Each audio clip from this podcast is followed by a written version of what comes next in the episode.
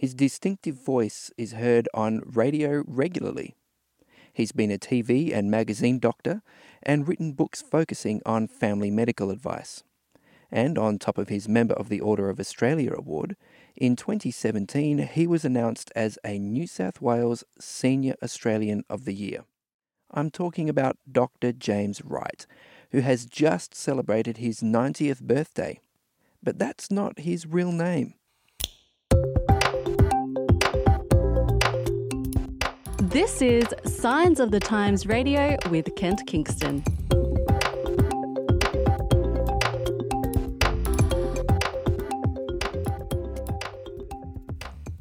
In previous decades, there were legal barriers to Australian doctors having a public media profile. So, in the interest of community health, the pseudonym Doctor James Wright was created to protect the true identity of Doctor John Knight, a G P based in Sydney. Although he's now retired, he keeps up with the medical journals so he can continue to provide the public with the very latest of health research. I caught up with Doctor John Knight at his home near Macquarie University in Sydney. Every day I have a, a daily radio segment which goes out to about sixty or seventy uh, radio stations, essentially rural but also some of the cap cities. And this started in um, way, way back in about nineteen, or about nineteen, don't know when it was, nineteen eighty I think we started. And we're now up to almost up to number uh, ten thousand. So I'm talking to my lovely audience out there, and I, I, I love you all and you're very important to me. Every day I try to have a little medical message for just one point only every day, Kent. Yep, and um, so, such as what, what sort of medical messages do you uh, generally emphasise? Um, well, that's a stupid question, isn't it?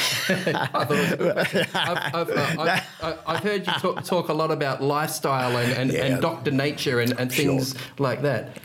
Well, I, I, matter of fact, when you when you have a little message every day, it's only a short one, and I try and say one positive thing per day. Like if I have a cold, well, a simple method is to do this one, two, three, four, and that is my message, my sixty-second message for that day. So each day we have a different topic, and over a period of time you can cover literally thousands of topics.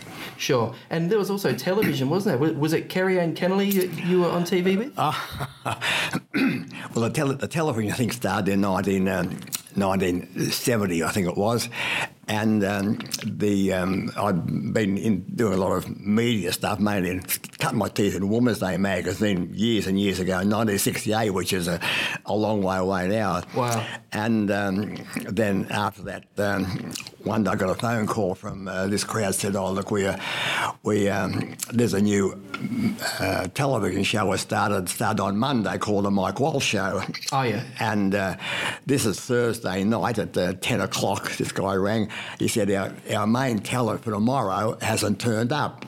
She's coming over from Perth, and we are sort of stuck with um, eight minutes of, of silence, and we see your stuff at Woman's Day each week, and yeah. would you like to come along and, and do the spot for us as a one-off? I said, yes, absolutely. So toddled along, and um, off the seat of my pants, did this one-off ten-minute thing with Mike, and um, the following week, I rang and said, oh, we like that. We'd like to come back again. So I said, oh, yes, I'll be fine.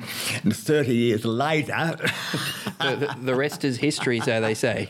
That's the one for thirty years Mike did it for twelve and a half years and Ray Martin took over for the next ten or twelve years Then Kerri-Anne did the rest of it until the show closed in oh, two thousand one I think it was, and I was their, I was their only regular all that year, all those years. Well, and um, I, I hope this, this isn't breaching any confidentiality clause or anything, but I understand you were also Dolly Doctor for a while. Is that correct? Absolutely. Well, I was, I was working with Woman's Day magazine for, uh, I did a, um, I did, was doing freelance ad hoc stuff. I was just in some stuff in way back in the nineteen sixties and uh, the editor, um, she she happened to like it, so she, she started printing my stuff.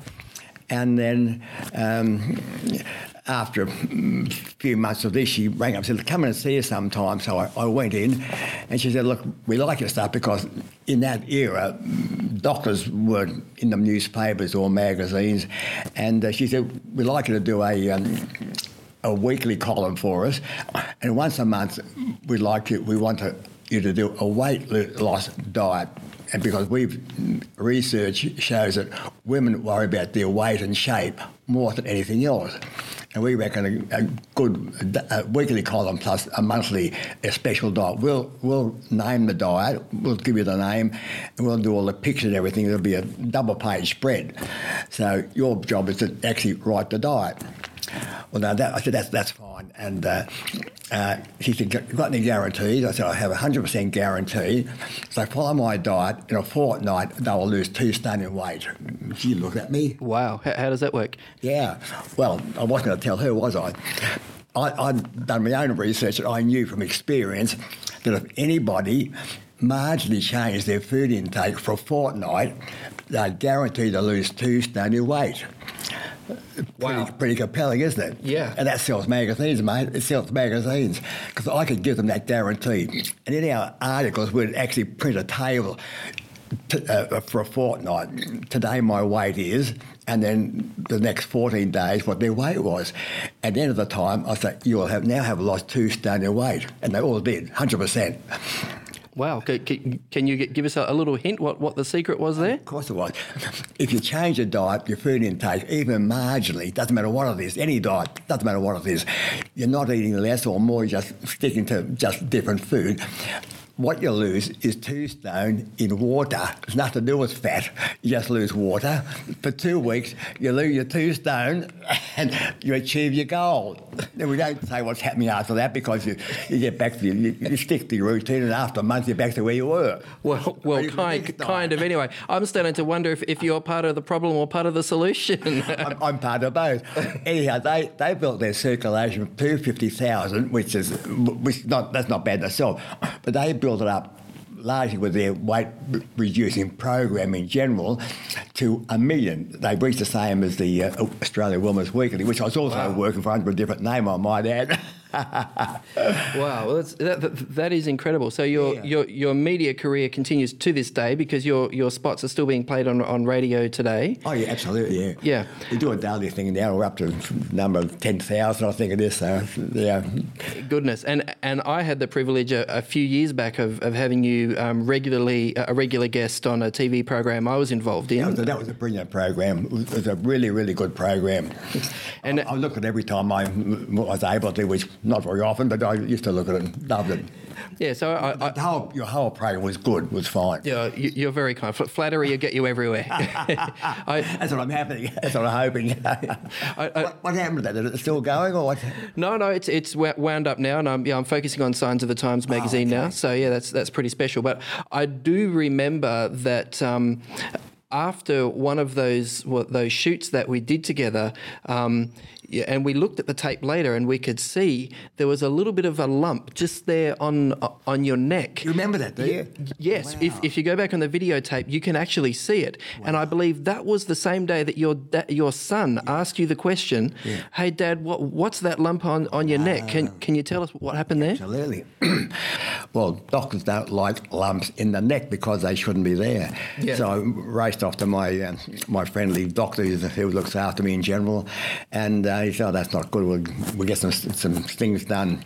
So um, that that that night, a rat a tat tat on my fax machine, and a thing comes out with my name on top. You have a squamous cell carcinoma or cancer of the throat, which grows like mad and kills very quickly. So um, that was facing me, horrible thought. So so throat cancer is often associated with um, smoking, isn't it?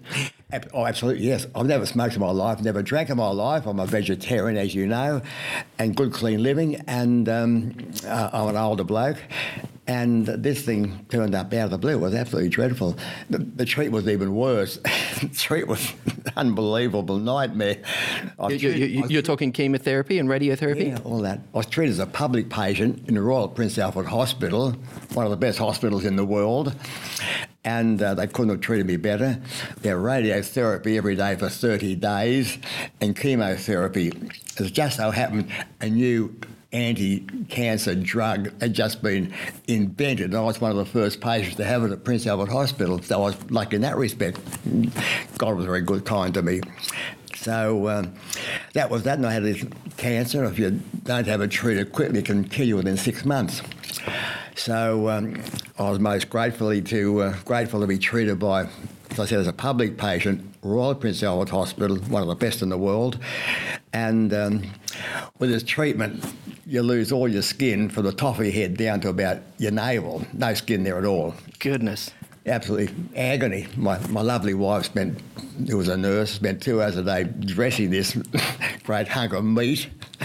And um, bit by bit, bit by bit, the cancer germs were all killed and the skin regrew and I was over it. Wow, that's that must have been a, a sort of a what a journey through the valley of the shadow of death, I guess you could say. Absolutely. Well, um, that was that, and uh, you wouldn't believe it. I've been a, had my own general practice for nearly sixty years, and I've never seen a patient get cancer twice in different areas, unrelated. Um, one, one, one of the most heartbreaking moments in, in your article in, in this month's Science magazine, Doc, is um, w- w- you given the all clear from hospital. You were still pretty frail, I think, in, in, in a wheelchair at, at the time, but you, you were home, um, went to bed, um, you know, that night it was a sense of celebration that you'd finally beaten this cancer, but the next morning you, you woke up, you know, alive and healthy and healed, but your your dear wife, um, Noreen, yeah. d- didn't. That, that must have been pretty horrific. Yeah, weird. She'd spent all this time doing my dressings every day. She was she'd trained as a nurse at the Sandwich, just up the road from where we are now. And uh, she's such a loving, beautiful lady. And I think that she she passed away, and I'm still here, still here, years later, four years later, six years later. Yeah. No, that that, that must have been hard. And so I guess you were you were in the wheelchair. You were very frail physically still, yeah. And then emotionally on top of it. It what what did it take to sort of recover from that, to climb out of that? Oh, well, you shake your head and say, well, you know, life moves on, you've got to move on with it, so uh, you bury your wife and um, shed a tear, and then you've got to worry about what's ahead of you. Yeah, well, the practical issues. Yeah, well, I tr- trust my doctors and all the things that they did, I did, and had a, a good hospital and good guys, and uh, and that was that. Um, you know, with all this stuff, I'm a, I've, I've been brought up in the Christian belief, and uh, uh, of course, when you're brought up as a Christian, you sort of have faith as a higher power up there. We happen to call him God or Jesus or whatever word you like. And um, um, I was, as a child, was brought up that God's there to heal his children. I believed it, and my friends prayed, I prayed, and um, I got over it. So how's that for an answer to prayer? It, it is pretty incredible. And, and absolutely. Do, do, do you have a hope that you'll you'll see Noreen again? Oh, absolutely, there's no doubt about it. I believe in the hereafter in some form or other. I'm not quite sure how. There's various ideas around, but I have enough faith to believe that, um, yeah, we're going to catch up again in a, in a better land. We like to call it heaven or earth made new or whatever word you like to use. Yeah, I firmly believe in that, yeah. Yeah, it's it's not really what you call it that matters. It's who's going to be there, isn't it? Absolutely, yeah. Yeah. Now, I'm I'm wondering um, about another aspect of your life, and Wait, we, you want to about, talk about cancer numbers? Yeah, yeah, yeah. I, I do want to get to that, but I just wanted to um, talk about something else sure. just first before we get there, because we're here in, in a lovely unit yeah. um, here in in near Macquarie University sure. in Sydney, and this whole complex um, of the, the aged care complex of independent living units and supported living units is something that you and uh, what your family and a team around you actually developed in the first place, the, the MediAid Foundation. Can you tell us a little bit about that? Yeah, it was um, when I was a young doctor. I uh, worked in the country for a few years until I earned enough money to come to Sydney, buy a house, and I set up a shop as a G P in a shop front. And then that's where I used to see patients. Started off from zero. I saw three patients the first day, then the thing eventually built up to quite a busy practice. I was there for sixty years, actually. Wow! But the guy next door, I he, he was a real estate agent, and I got to know him as a nice, friendly guy. And uh, one day he said, "Oh, doc," he said, "there's no money in being a G P." I said, "Oh, thank you." He said, "I'll show you how to make money." And um, so he had a bit of a talk to me, and um, he said, "If you got." Um, Do you have X dollars in the bank? I said, oh, yeah, I got that. And he said, all right, I'll show you how to make money. Not being a G P, but being getting involved in real estate. And then I said, okay, that's fine. So next day he came with a bit of paper to sign here. So I signed there, total trust. And um, then I said, what, what have I done? He said, you just bought a block of land. I said, oh, thank you. Can I have a look at it? Yes, he said, jump in my car. went down the road a few miles and here was this mess, trees, blackberries, Coke bottles, just is totally covered with rubbish. So you mean to say, you've sold me that? You say, yes, aren't I clever? I got the commission. And over the next months, that bloke worked on that block of land. Next day, bulldozers came in, got rid of all the rubbish and stuff, carted it away in trucks. Next day, a bloke came in with truckloads of dirt and levelled the whole thing out. Next day, a bloke came with seed and sprinkled it all over the place. And then next day, a bloke came in and put a picket fence all around it. Next day, a bloke came in and painted it white. That night, it rained. And a month later, I had this beautiful bowling green with a white picket fence around it all. So an empty block of land that, that looked a, a heck of a lot better than it did before. Absolutely. Then th- four months later, the bloke came and said, sign here. I said, what's happened? He said, we have sold you a block of land. He said, and I got the commission a second time. Aren't I clever? I said, oh, how did I make out? He said, have a look at this. I looked at it. I couldn't believe it. I said, that's nearly twenty times what we paid for it. Yes, I said, you waste your time being a G P. I'll te- teach you how to make money. I couldn't believe it. That's what actually happened. So I'm twenty-six years of age, which is pretty young, yeah. twenty-six, and this great heap of money turned up. He'd like to do it again. He said, I've won twice the size. Go ahead, I said, let's do it. And we did that. And then we did another one, did another one. Then he said, look, there's four acres of land down the road. We could do a subdivision. I know all the guys who do all this sort of stuff. So we did this subdivision. And the money started absolutely pouring in in, in unhealthy amounts. Vast amounts. and, and and you're a doctor, so you, you know what unhealthy is. But anyhow, this is amazing. I'm, I'm exposed to this huge input of money. When you're a kid, twenty-six, you're only a kid still, aren't you? Mm. It, it can it can go to your head, can't it? Well, it it, it it went to my head and also went into my bank balance too, which started to started to become huge. Yeah. And uh, so I said, we finished one. This guy would get another project and another one and another one. And I said, how long is this going to go on for? He said, how long is a ball of string? Yeah. And we kept I kept on with that bloke for thirty years. Mm-hmm. With this money pouring it at this unbelievable rate. So I, I said, I have a talk to my dad. I said to myself, my dad was a very savvy guy, and he said, um, well, most is going to go in tax, isn't it? And I said, yes. He said, what say you try and do something of some value for elderly widows? The place is riddled with them. They haven't got a house, nowhere to live. Their husband died of a heart attack at the age of fifty. He said, there are heaps of these play, women around the place who need help. So with a bit of talking and thinking, um, I uh, spoke to my brother, who was in Sydney Rotary, and he said, well, I have lunch every day with the Deputy Commissioner of Taxation. His name is Ron Gray. I'll discuss it with him, which he did. And Ron Gray said, send him down and I'll organise something for him, which I did. Within a week, I had MediAid Center Foundation was incorporated as a P B I, a public benevolent institution, and a, a tax-free a tax-free entity. And our job was to build accommodation for elderly widows, to provide them with housing at a, a, a very small rental that they could afford. Mm. So we, we're killing all sorts of birds with the same stone. So within a week, I've got my foundation up and running, well funded. Well, the the future, money's no no object, and uh, so I'm into the building scene also by this time with this guy. And and you were avoiding a lot of tax. And I, I wasn't paying tax. How's that? How's that? Yes, yeah. Making me dad happy. He's getting his little old widows with a lovely house. They're paying about about a mm. quarter of the going rent. So no, so, so what year was it that the MediAid Foundation actually got started? What yeah, year was that? seventy-one. seventy-one. Yeah. So so from then to now, do you have any estimate of how many people you've accommodated or how many people oh. who've been assisted?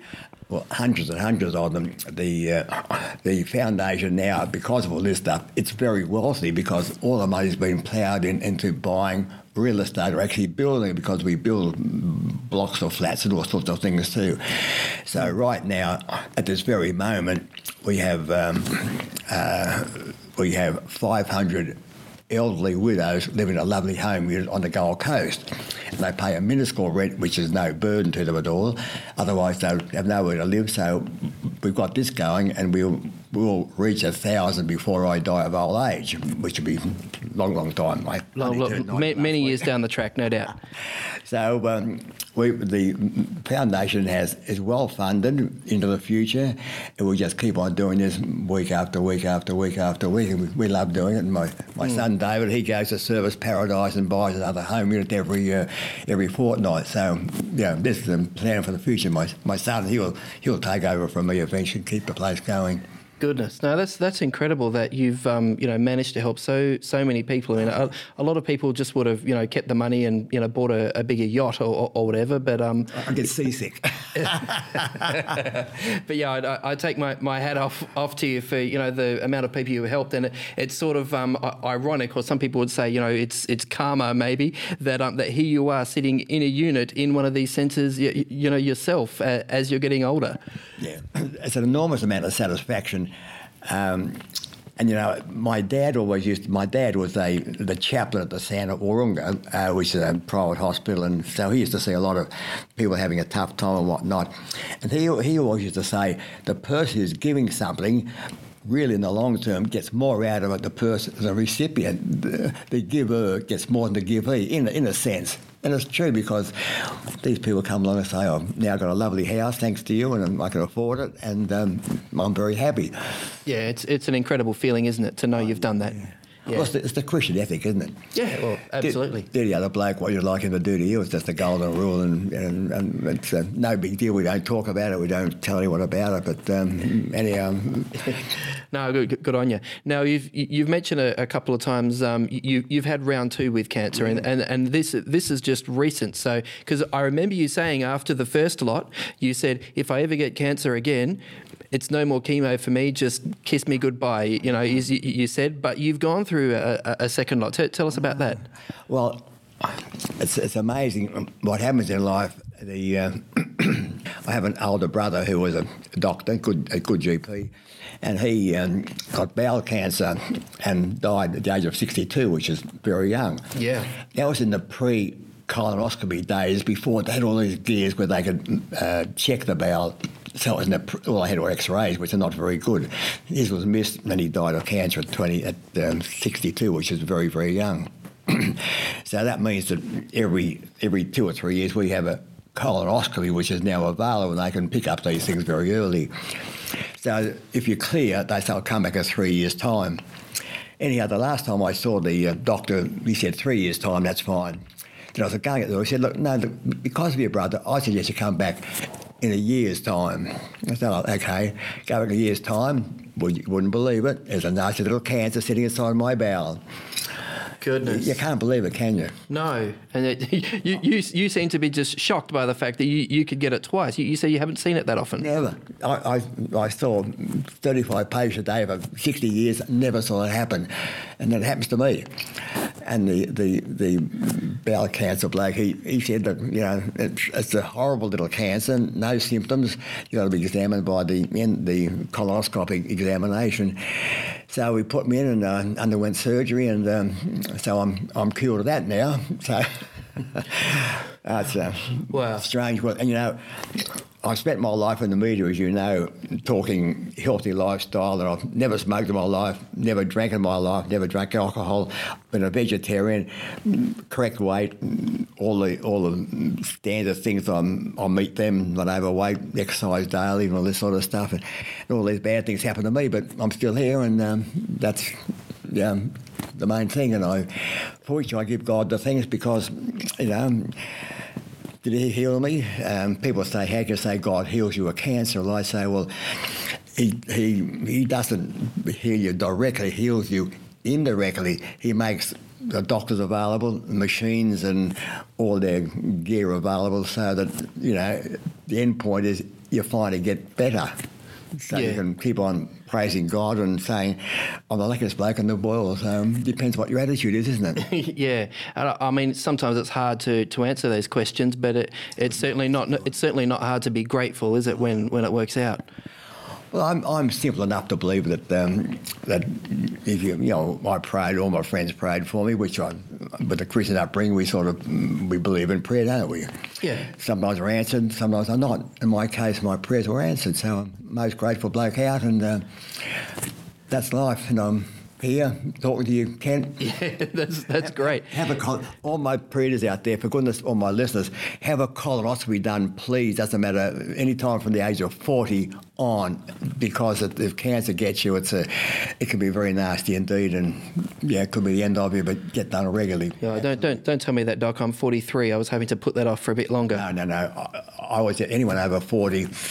I would suggest the uh, uh, blokes who do this, they specialise in it. You're only in hospital for a, a couple of hours in the morning and they send you back home. Yeah, the gastroenterologist, I'll, yeah. I'll, I'll give you a, refer- I'll give you a ref- referral. It won't cost you anything. you're, you're too kind. Um, so... Um, You, you, your article is um, t- you, you actually wrote it um, pushing ninety and still going, oh, yeah. but uh, but since that time you've actually turned ninety, so ha- happy birthday, well done. Oh, thank you so much. I turned ninety on December twelfth. December twelfth was Frank Sinatra's birthday also, but he, he, he's a lot older than me. He's long since left us. I was so you're you're old blue eyes now, eh? You've uh, you've taken on the mantle. Absolutely.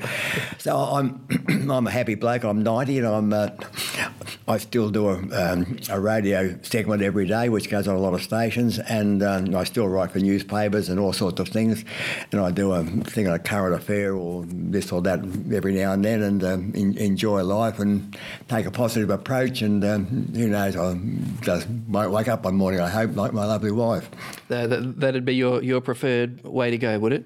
Yeah, it would be, actually. Then when I die, instead of being buried, I'm going to Sydney University. Um, I hate I hate seeing dead bodies being thrown in a hole in the ground or cooked at the uh, crematorium. The crematorium. Mm. When uh, uh, university students uh, learning how to become a doctor, they've got to learn how to their way around a body, so they use them for dissection purpose. So I'll be, I'll be there. I have my uh, my little uh, box number there is K N I zero zero seven. So you can come and visit me when I'm dead if you like, and I'll be there. Goodness, wow! So even looking to to be generous and do some some giving, even.